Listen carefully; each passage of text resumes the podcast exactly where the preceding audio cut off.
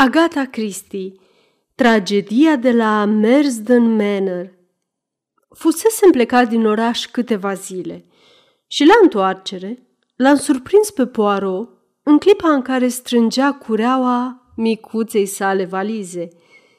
A la bună, Hastings! Mi-a fost teamă că nu vei ajunge la timp să mă însoțești. Așadar ești chemat pentru un caz? Da, deși trebuie să recunosc că afacerea nu pare promițătoare.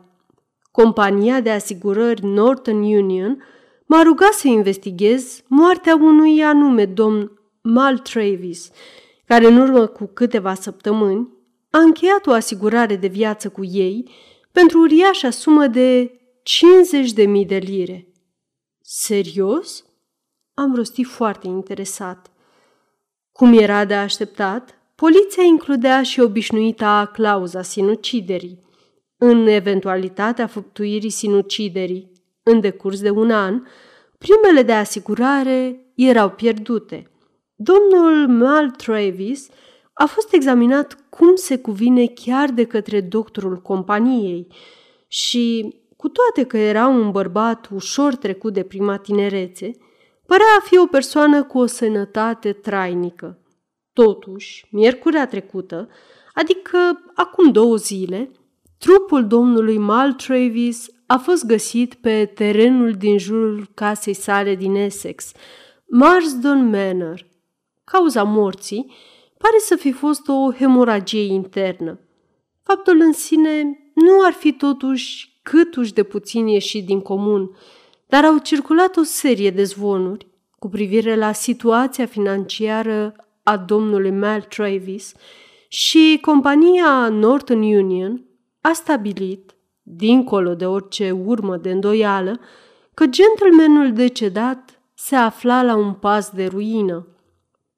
Acest lucru schimbă în mod considerabil datele problemei. Mel Travis avea o soție tânără și frumoasă și se insinuează că ar fi folosit toți banii pe care i-a putut strânge ca să plătească primele la o asigurare de viață în beneficiul acesteia, după care s-a sinucis. Nu este o întâmplare neobișnuită. În orice caz, prietenul meu, Alfred Wright, care este director al companiei Northern Union, m-a rugat să investighez cazul. Dar, după cum i-am spus și lui, nu sunt prea optimist în privirea soluționării. Dacă, să zicem, cauza morții ar fi fost un atac de cord, aș fi fost mai încrezător. Atacul de cord se traduce mereu prin incapacitatea medicului generalist din partea locului de a stabili de ce a murit de fapt pacientul său, dar o hemoragie pare cât se poate de precisă. Totuși, putem să punem câteva întrebări necesare. Ai cinci minute să-ți faci bagajul Hastings și apoi vom lua un uh, taxi spre Liverpool Street. O oră mai târziu, coborăm dintr-un tren Great Eastern în mica gară din Mersden Light. La ghișeu, am fost informați că Mersden Manor se afla la aproape un kilometru și jumătate distanță. Poirot a hotărât să mergem pe jos, așa că ne-am îndreptat amândoi spre strada principală. Care este planul?" am întrebat. Mai întâi vreau să-i fac o vizită doctorului. Am aflat că există un singur doctor în Mersden Light, domnul Ralph Bernard. A, iată că am și ajuns la casa lui. Casa în discuție era o vilișoară puțin retrasă, deși mai arătoasă decât suratele ei. Pe poartă era atârnată o firmă de alamă cu numele doctorului. Am intrat pe alee și am apăsat butonul soneriei. Am avut noroc. Era ora de consultație a doctorului și, pentru moment, nu l aștepta niciun pacient. Doctorul Bernard era un bărbat între două vârste, cu umerii osoși și aduși în față și cu un aer agreabil, ușor zăpăcit. Poirot s-a prezentat și a explicat scopul vizitei noastre, adăugând că toate companiile de asigurări erau obligate să facă investigații serioase într-un asemenea caz. Firește, firește, a rostit vag doctorul Bernard. Presupun, dat fiind că era un om atât de bogat, că și asigurase viața pentru o sumă considerabilă. Îl considerați un om bogat, domnule doctor? Doctorul a părut oarecum surprins. Păi nu era? Avea două automobile, iar Mersden Manor este un conac mare și destul de greu de întreținut, deși cred că l-a cumpărat foarte ieftin. Înțeleg că în ultima vreme suferise pierderi considerabile, a spus Poirot, urmărindu-l cu atenție pe doctor. Cel din urmă s-a mulțumit să clatine din cap cu tristețe. Deci, așa stau lucrurile. Ca să vezi. Atunci soția lui e norocoasă că există asigurarea de viață.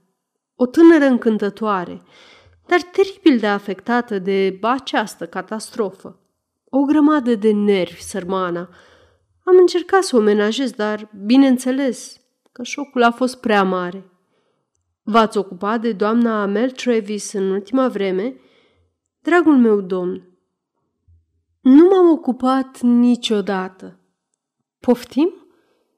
Am înțeles că domnul Mel Travis era scientolog creștin sau ceva de genul acesta. Dar i-ați examinat cadavrul? Firește, am fost chemat de unul dintre băieții care îl ajută pe grădinar. Și cauza morții a fost clară? Absolut. Avea sânge pe buze, dar hemoragia a fost în principal internă. Corpul neînsuflețit zăcea pe locul unde fusese descoperit? Da, nu fusese mișcat. Se afla la marginea unei mici plantații. În mod evident, ieșise să împuște ciori de câmp. Lângă el se afla o pușcă de vânătoare de calibru mic. Cred că hemoragia s-a declanșat brusc. Ulcer gastric, fără îndoială. Nu există posibilitatea să fi fost împușcat, nu? Dragul meu domn, îmi cer scuze, a rostit Poirot umil, dar dacă memoria nu mă înșeală, în cazul unei crime recente, doctorul a dat mai întâi un verdict de atac de cord, pe care l-a schimbat atunci când agentul de poliție local a descoperit că exista o rană de glonț în capul victimei. Pe trupul domnului Mel Travis nu veți găsi nicio rană de glonț, a replicat doctorul Bernard sec. Acum, domnilor, dacă nu mai aveți altceva, am înțeles aluzia. La revedere și multe mulțumiri, domnule doctor, pentru amabilitatea cu care ne-ați răspuns la întrebări. Apropo, nu ați considerat necesară o autopsie? Sigur că nu, a răspuns el devenind apoplectic. Cauza morții este foarte clară și în profesia noastră nu considerăm necesar să chinuim inutil rudele unui pacient decedat. Și răsucindu-se pe călcâie, doctorul ne-a trântit violent ușa în nas. Ei, ce crezi despre doctorul Bernard Hastings?" a întrebat Poirot în timp ce ne-am continuat drumul spre conac. Un atung, desigur. Exact. Părerile dumitale despre oameni sunt întotdeauna profunde prietene. L-am privit neliniștit, dar el părea cât se poate de serios. Totuși, avea o oarecare strălucire în ochi când a adăugat cu șiretenie. Atunci, când nu se pune problema unei femei frumoase? L-am privit cu răceală. La sosirea noastră la conac, ușa ne-a fost deschisă de o cameristă de vârstă mijlocie, căreia Poirot i-a înmânat cartea de vizită și o scrisoare de la compania de asigurări adresată doamnei Mel Travis. Femeia ne-a condus într-un salon mic și s-a retras să-și anunțe stăpâna. După vreo zece minute, ușa s-a deschis și o persoană subțirică, în haine de doliu, a apărut în prag. Monsieur Poirot? a rostit ea cu glas tremurat. Madame! A sărit Poirot în picioare, cavalerește, grăbindu-se spre ea. N-am cuvinte să vă spun cât de mult regret că vă deranjez. Dar ce să facem? Les affaires nu știu ce e aia compasiune. Doamna Mel Travis i-a îngăduit să o conducă spre un scaun. Avea ochii roșii de plâns, dar nici măcar acest lucru nu îi putea ascunde extraordinarea frumusețe. Avea cam 27 sau 28 de ani. Era foarte blondă, cu ochii mari și albaștri și o gură nostimă, puțin bosuflată. E ceva legat de asigurarea soțului meu, nu? Dar e nevoie neapărat să fiu deranjat acum, atât de curând. Curaj, draga mea doamnă, curaj!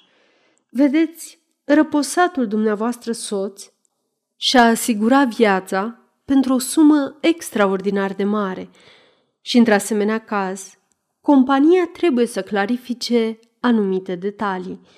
Am fost împuternicit să acționez în numele lor. Puteți fi sigură că voi face tot ce îmi stă în puteri să nu transform totul într-un moment dezagreabil pentru dumneavoastră. Vreți să-mi relatați pe scurt evenimentele triste de miercuri? Mă schimbam pentru ceai, când și-a făcut apariția servitoarea mea. Unul dintre grădinari tocmai dăduse buzna în casă pentru că descoperise... Vocea ei s-a stins treptat. Poirot i-a strâns mâna în semn de simpatie. Înțeleg. Destul. L-ați văzut pe soțul dumneavoastră mai devreme, în după amiaza aceea? Nu-l văzusem de la prânz. M-am dus în sat pentru niște timbre și cred că el își făcea de lucru, prin jurul casei. Împușca ciori de câmp, nu? Da, de obicei își lua mica lui pușcă de vânătoare și chiar am auzit unul sau două focuri de armă în depărtare. Unde se află această pușcă acum? Pe hol, cred. Ne-a condus afară din cameră. A găsit pușca de vânătoare și a înmânat-o lui Poirot, care a examinat-o fugitiv. S-au tras două focuri de armă, a spus el, în timp ce îi restituia pușca. Și acum, madame, dacă aș putea vedea... Poirot s-a oprit delicat.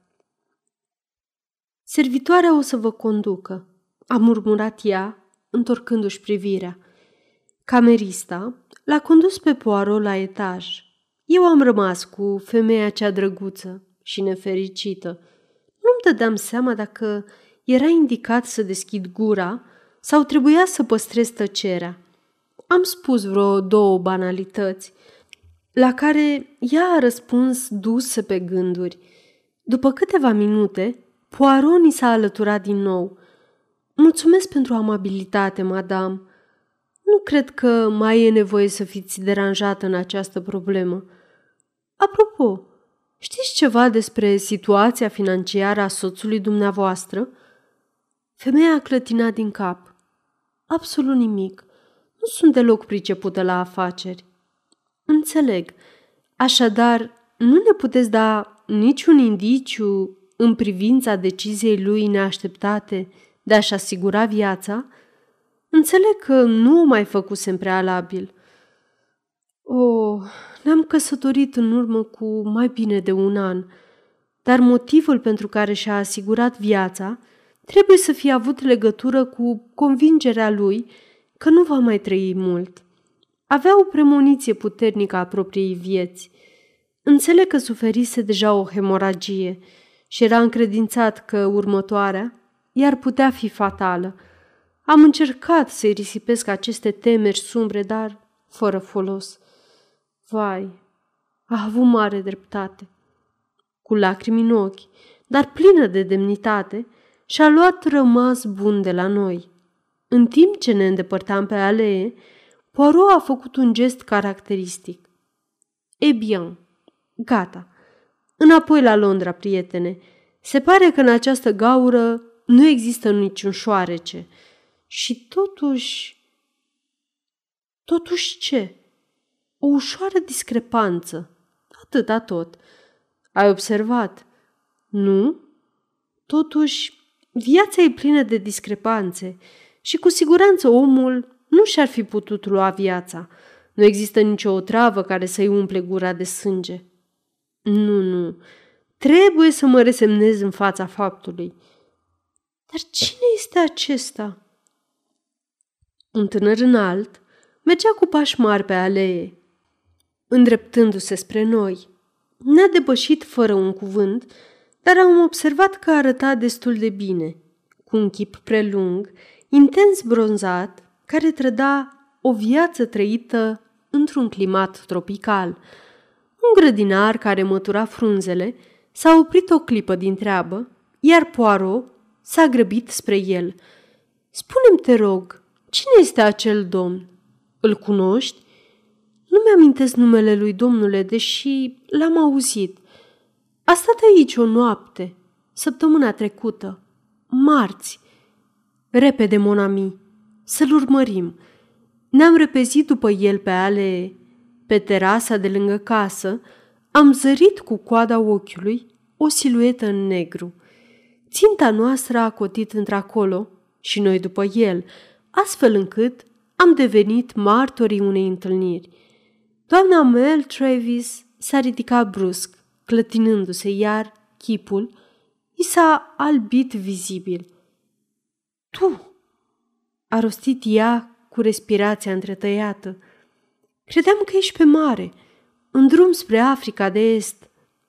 Am primit o veste de la avocații mei, care m-a împiedicat să plec, a explicat tânărul. Bătrânul meu unchi din Scoția a murit în mod neașteptat și mi-a lăsat niște bani. Prin urmare, am considerat că e mai bine să-mi anulez călătoria. Apoi am citit în ziar despre tragedie și am venit să văd dacă nu cumva ai nevoie de ajutor. M-aș putea ocupa de pregătirile de înmormântare în locul tău. În clipa aceea au devenit conștienți de prezența noastră. Poirot a făcut un pas înainte și, printre scuze, a explicat că își lăsase bastonul pe hol. Cam fără tragere de inimă, doamna Mel Travis a făcut prezentările necesare – Monsieur Poirot, domnul capitan Black. A urmat o conversație de câteva minute, în decursul căreia Poirot a tras concluzia că numitul capitan Blake se instalase la Anchorane. Bastonul lipsă nu a fost descoperit, fapt deloc surprinzător, și în timp ce ne retrăgeam, Poirot a înmulțit numărul scuzelor – ne-am întors în sat, cât am putut de repede, iar Poirot a luat-o drept spre Anchorin.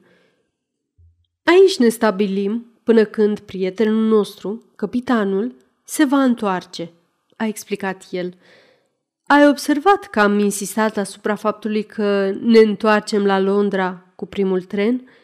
Poate ai crezut că vorbeam serios, dar nu.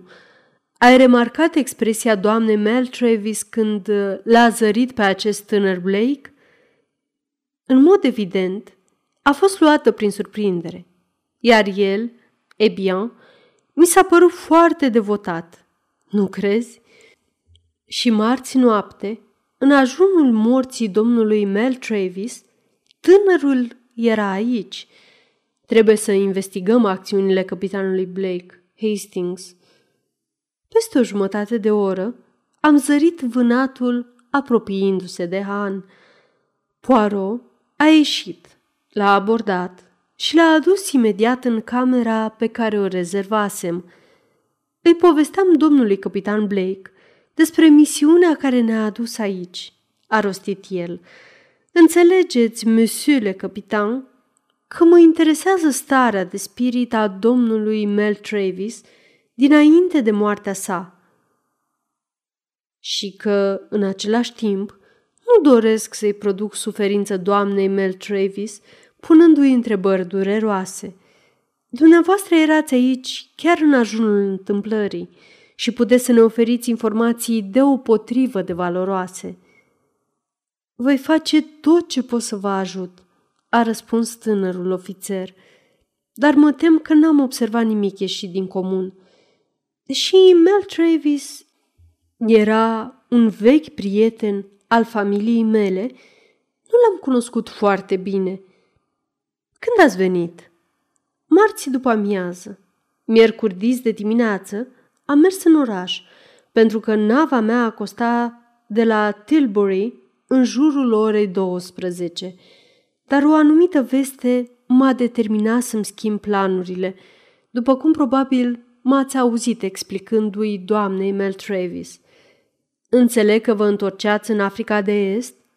Da, am petrecut multă vreme acolo, încă din timpul războiului. O regiune uimitoare. Întocmai. Ce s-a discutat marți seara la cină? A, nu știu. Chestiunile obișnuite. Mel Travis s-a interesat de sănătatea rudelor mele, apoi am discutat despre despăgubirile de război impuse Germaniei de către aliați. Și în final, domnul Mel Travis mi-a pus o mulțime de întrebări despre Africa de Est, iar eu le-am depănat una sau două povești. Cred că asta a fost tot. Mulțumesc. Poirot a rămas o clipă tăcut, după care a spus blând. Cu permisiunea dumneavoastră, aș vrea să încerc un mic experiment. Ne-ați relatat tot ce știe sinele la nivelul conștientului. Acum vreau să vă chestionez sinele la nivelul subconștientului. Psihanaliză? A întrebat Blake, vizibil alarmat. A, nu, a rostit Poirot liniștitor. Iată cum facem. Eu vă dau un cuvânt și dumneavoastră îmi răspundeți cu altul. Și așa mai departe. Orice cuvânt, primul care vă vine în minte. Începem? De acord, a zis Blake încet, dar cu un aer neliniștit. Hastings, notează cuvintele, te rog, a spus Poirot, în timp ce își scotea ceasul din buzunar și îl așeza pe masa de lângă el. Începem. Zi. A urmat o mică pauză, după care Blake a răspuns. Noapte. Pe măsură ce Poirot continua, răspunsurile veneau tot mai repede. Nume, a zis Poirot. Rang. Bernard. Show. Marți. Cină. Călătorie. Navă. Țară. Uganda. Poveste. Lei. Pușcă de vânătoare. Fermă. Foc de armă. Sinucidere. Elefanți. Fildeși. Bani. Avocați. Mulțumesc, domnule capitan Blake. Mi-ați putea acorda câteva minute peste vreo jumătate de oră? Bineînțeles, a răspuns tânărul ofițer, privindu-l curios și ștergându-și fruntea în timp ce se ridica. Și acum, dragă Hastings, a zis Poirot zâmbindu-mi, în vreme ce închidea ușa în urma capitanului, nu așa că întrevezi totul? Nu știu la ce te referi. Lista aia de cuvinte. Nu spune nimic? Am cercetat-o amănânțit dar m-am văzut nevoit să clatin din cap. Te voi ajuta eu. În primul rând, Blake a răspuns în limita normală de timp, fără nicio pauză. Așa că putem conveni că nu are nicio informație de ascuns. Zi cu noapte și rang cu nume sunt asocieri normale. Am început sondarea cu Bernard, care ar fi putut sugera persoana doctorului local, dacă l-ar fi întâlnit cumva. Evident nu. După conversația noastră recentă, el a propus cină la al meu marți, dar la călătorie și țară a răspuns cu navă și Uganda, demonstrând clar că pentru el a fost importantă călătoria în străinătate și nu cea care l-a adus aici. Poveste îi amintește de una dintre poveștile cu lei pe care le-a spus la cină. Am continuat cu pușcă de vânătoare și el a răspuns cu fermă. un cuvânt total neașteptat. Când am spus foc de armă, a rostit imediat sinucidere. Asocierea pare limpede. Un om pe care el îl cunoaște s-a sinucis cu o pușcă de vânătoare la o fermă. Nu uita că mintea îi stă încă la poveștile pe care le-a depănat la cină și vei constata că nu greșesc prea mult când îl voi rechema pe capitanul Blake și îi voi cere să repete povestea sinuciderii pe care a spus-o la cina de marți. Blake s-a dovedit suficient de deschis și în această privință. Da, acum că stau și mă gândesc, îmi aduc aminte că le-am spus povestea aia, flăcăul care s-a sinucis la o fermă. S-a împușcat cu o armă de vânătoare în cerul gurii și glonțul i s-a implantat în creier. Puși în fața faptului, doctorii au fost extrem de nedumeriți, pentru că nu se vedea nimic altceva decât un firicel de sânge pe buze, dar ce... Ce legătură are cu domnul Mel Travis? N-ați știut, înțeleg, că a fost găsit cu o pușcă de vânătoare alături. Vreți să spuneți că povestea mea i-a sugerat? A, dar este îngrozitor. Nu vă amărâți. Într-un fel sau altul, totul s-ar fi întâmplat. Trebuie să dau un telefon la Londra. Aceasta este o înregistrare Cărțiaudio.eu. Pentru mai multe informații sau dacă dorești să te oferi voluntar, vizitează www.cărțiaudio.eu. Toate înregistrările Cărțiaudio.eu sunt din domeniu public. După o lungă conversație, Poirot a revenit dus pe gânduri. După amiază, a ieșit de unul singur și înainte de ora șapte a anunțat că nu mai putea amâna. Trebuia să-i dea vestea și tinerei văduve. Simpatia mea se îndreptase spre ea fără niciun fel de rezerve. Să fie lăsată fără un ban și cu informația că soțul ei s-a sinucis pentru a-i asigura viitorul, era o povoară apăsătoare pentru orice femeie. Totuși, păstrăm în suflet speranța ascunsă că tânărul Black va fi în măsură să o consoleze după ce durerea s-ar mai estompa. În mod evident, tânărul o admira enorm. Conversația noastră cu doamna a fost dureroasă. A refuzat cu vehemență să creadă faptele pe care le-a avansat Poirot și când s-a convins în sfârșit, a izbucnit într-un plâns amar. O examinare a cadavrului a transformat bănuielile noastre în certitudine. Lui Poirot îi era foarte milă de sărmana văduvă, dar la urma urmelor era angajat de compania de asigurări și nu avea de ales. În timp ce se pregătea să plece, i s-a adresat cu blândețe doamnei Mel Travers. Madame, dumneavoastră, mai mult ca oricine, ar trebui să știți că nu există niciun decedat. Ce vreți să spuneți? A rostit ea cu glas tremurător, făcând ochii mari. N-ați luat niciodată parte la o ședință de spiritism? Aveți calități de mediu, să știți. Mi s-a mai spus, dar nu credeți în spiritism, nu? Madame, am văzut niște lucruri ciudate. Știți că în sas se spune că această casă este bântuită? Ea a dat din cap aprobator și în acel moment camerista a anunțat că cina era servită. Nu vreți să rămâne să mâncați ceva? Am acceptat cu eleganță, nădăjduind că prezența noastră avea să-i distragă puțin atenția de la marile ei necazuri. Tocmai terminasem supa când s-a auzit un țipăt dincolo de ușă și zgomotul unui vas de ceramică spart. Am sărit cu toții. A apărut și camerista cu mâna pe inimă. Era un bărbat. Stătea pe coridor.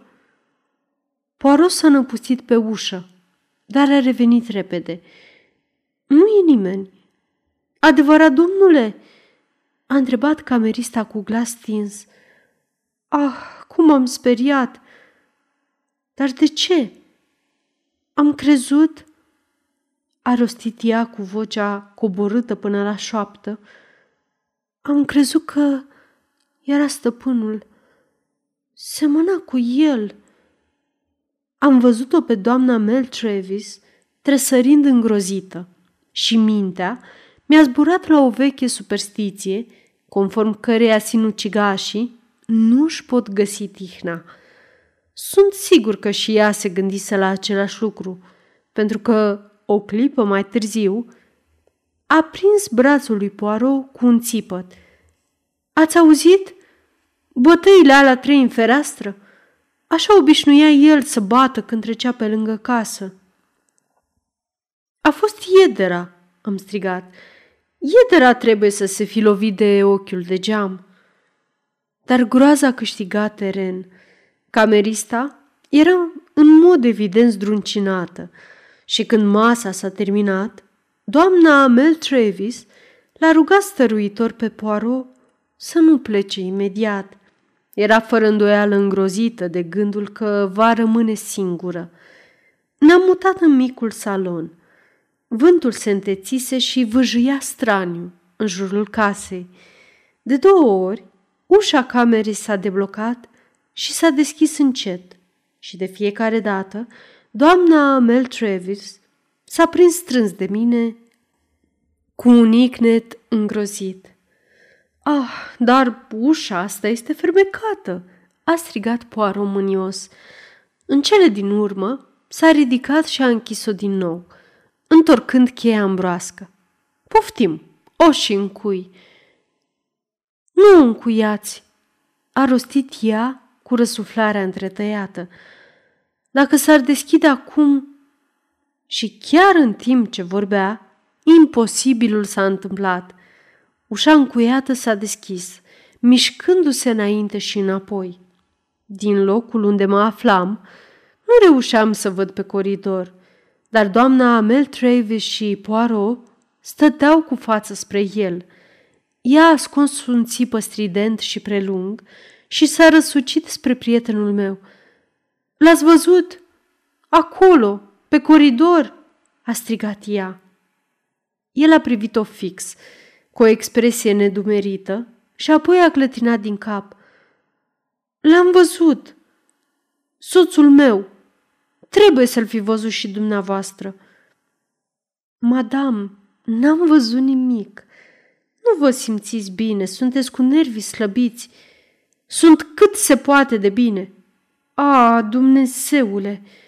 Pe neașteptate, fără avertizare, luminile au început să pâlpâie și apoi s-au stins. Din întuneric s-au auzit trei lovituri puternice. Doamna Mel Travis a gemut. Și pe urmă l-am văzut. Bărbatul care zăcuse mai devreme pe patul de la etaj stătea acum cu fața spre noi, împrăștiind o lumină difuză, spectrală. Avea sânge pe buze și mâna dreaptă întinsă, arătând acuzator cu degetul. Brusc, din deget i-a țâșnit o lumină strălucitoare.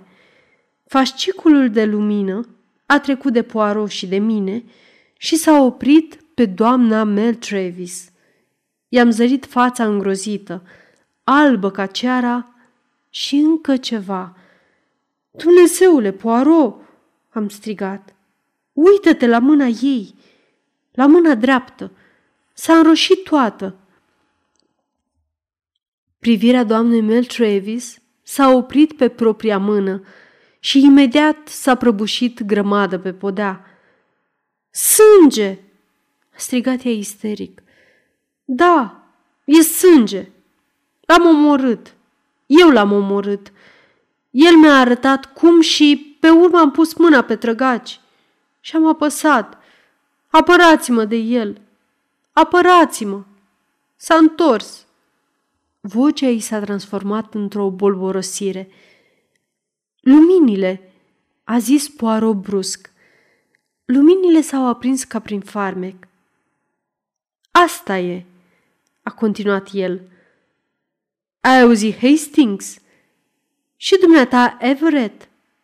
A, apropo, acesta este domnul Everett, un excelent reprezentant al Bresley actorilor. I-am telefonat în această după-amiază. Machiajul e reușit, nu? Arată exact ca un mort. Iar cu o lanternă de buzunar și fosforescența necesară, domnul Everett a făcut impresia adecvată. Eu nu aș atinge mâna dreapta doamnei dacă aș fi în locul dumitale, Hastings. Vopseaua roșie lasă urme. Când s-a stins lumina, am strâns-o de mână. Apropo, nu trebuie să pierdem trenul. Inspectorul Jap se află dincolo de fereastră. O noapte urâtă, dar a reușit să-și treacă timpul în mod plăcut, bătând din când în când în geam. Vedeți?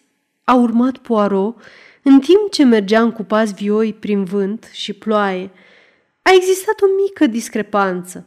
Doctorul era aproape sigur că decedatul era scientolog și cine ar fi putut să-i dea această informație dacă nu doamna Mel Travis?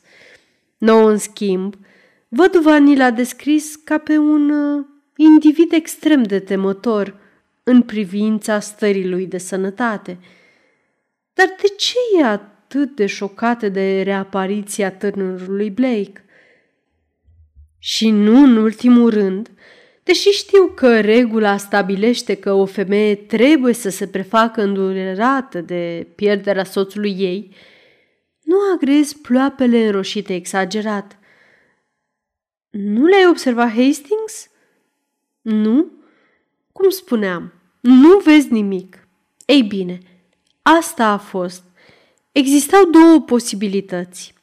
Fie că povestea lui Blake i-a sugerat domnului Mel Travis o metodă ingenioasă de sinucidere, fie că celălalt ascultător al lui, soția, a văzut în poveste o metodă la fel de ingenioasă pentru a comite o crimă. Am înclinat spre ultimul punct de vedere. Ca să se împuște în acest mod, ar fi trebuit probabil să apese pe trăgaci, cu degetul de la picior, sau cel puțin așa-mi imaginez. Dar dacă Mel Travis ar fi fost găsit cu o cizmă scoasă, am fi auzit cu siguranță ceva. Un detaliu atât de ciudat nu poate fi omis. Repet, am înclinat spre ideea că a fost un caz de crimă, nu de sinucidere, dar am realizat că nu aveam niciun argument în sprijinul teoriei mele. De aici comedioara jucată cu grijă și talent la care ai asistat în seara aceasta. Nici acum nu înțeleg perfect toate detaliile crimei, am zis eu. Să o luăm cu încetul – avem o femeie vicleană și intrigantă, care, având cunoștință de dezastrul financiar al soțului și plictisită fiind de acest tovarăș de viață cam în vârstă, îl determină să-și asigure viața pentru o sumă considerabilă și apoi caută mijloace să-și împlinească scopul. Un accident îi oferă soluția. Povestea ciudată a tânărului ofițer. În după amiaza următoare, când Monsieur le Capitan plecase, după cum credea ea, în largul mării, iese la plimbare cu soțul pe terenul din jurul casei. Ce bizar a fost povestea de aseară, spune ea. Ar putea oare un om să se împuște în acest fel? Arată-mi dacă este posibil. Bietul nechipzuit îi arată, își introduce țeava puști în gură. Ea se apleacă, pune degetul pe trăgaci și începe să râdă. Și acum, domnule, zice ea pe un ton jucăuș, ce-ar fi dacă aș apăsa pe trăgaci? Și atunci, și atunci Hastings a apăsat. Sfârșit.